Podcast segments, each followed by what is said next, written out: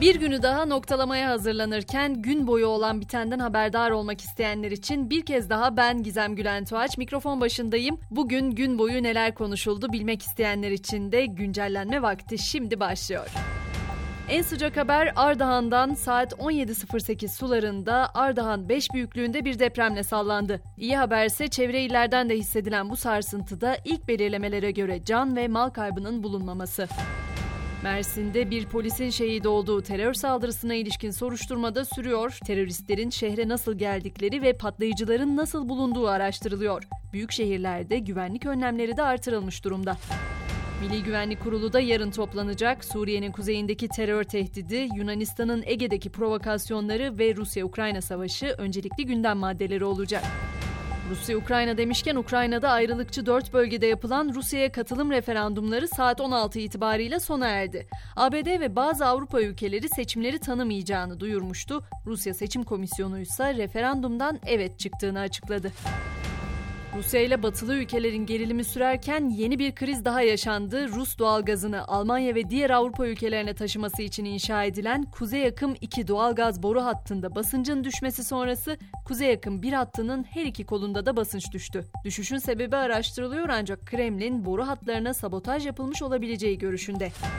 Öte yandan kısmi seferberlik ilanı sonrası Rusya'dan kaçış da sürüyor. Elbette bu konu bizi de ilgilendiriyor. Zira Antalya valisi karar sonrası günlük 16-19 bin arası Rus turistin Antalya'ya geldiğini söyledi. Yine Rusya-Gürcistan sınırı da oldukça yoğun. Bu sınırda 20 kilometrelik araç kuyruğu oluştu. Rusya şimdi teslim olmak istemeyenlerin tespiti için Lars sınır kapısına askerlik şubesi açmaya hazırlanıyor. İngiltere Dışişleri Bakanlığı ise Türkiye'ye yapılacak seyahatlerle ilgili bir uyarı yayımladı. İngiliz vatandaşlarına Suriye sınırına 10 kilometre mesafedeki bölgelere gitmemesi tavsiye edildi.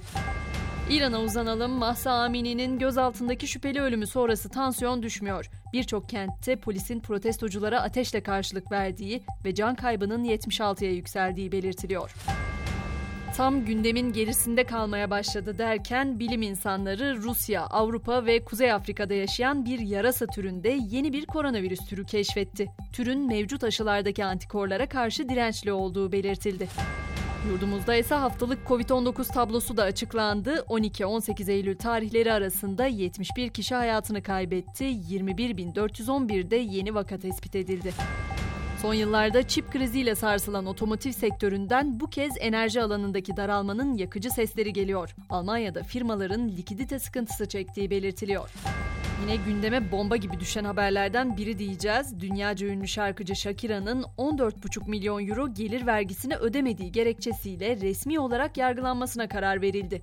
Shakira hakkında vergi kaçırma suçundan 8 yıl 2 ay hapis cezası istendi. Dünya satranç şampiyonu Magnus Carlsen bu ay başında yenildiği 19 yaşındaki rakibi Hans Niemann'ı ilk kez açıkça isim vererek hile yapmakla suçladı. Niemann 12-16 yaşlarında internette satranç oynarken hile yaptığını kabul etmişti aslında ama satranç tahtası üzerinde bu iddiaları her seferinde reddetti. Ve tabii ki spora da yer veriyoruz. Amili kadın voleybol takımımız Dünya Voleybol Şampiyonası ikinci maçında Güney Kore'yi 3-0 mağlup ederek ilk galibiyetini aldı. Filenin sultanları yarın saat 18.30'da da Dominik Cumhuriyeti ile karşılaşacak.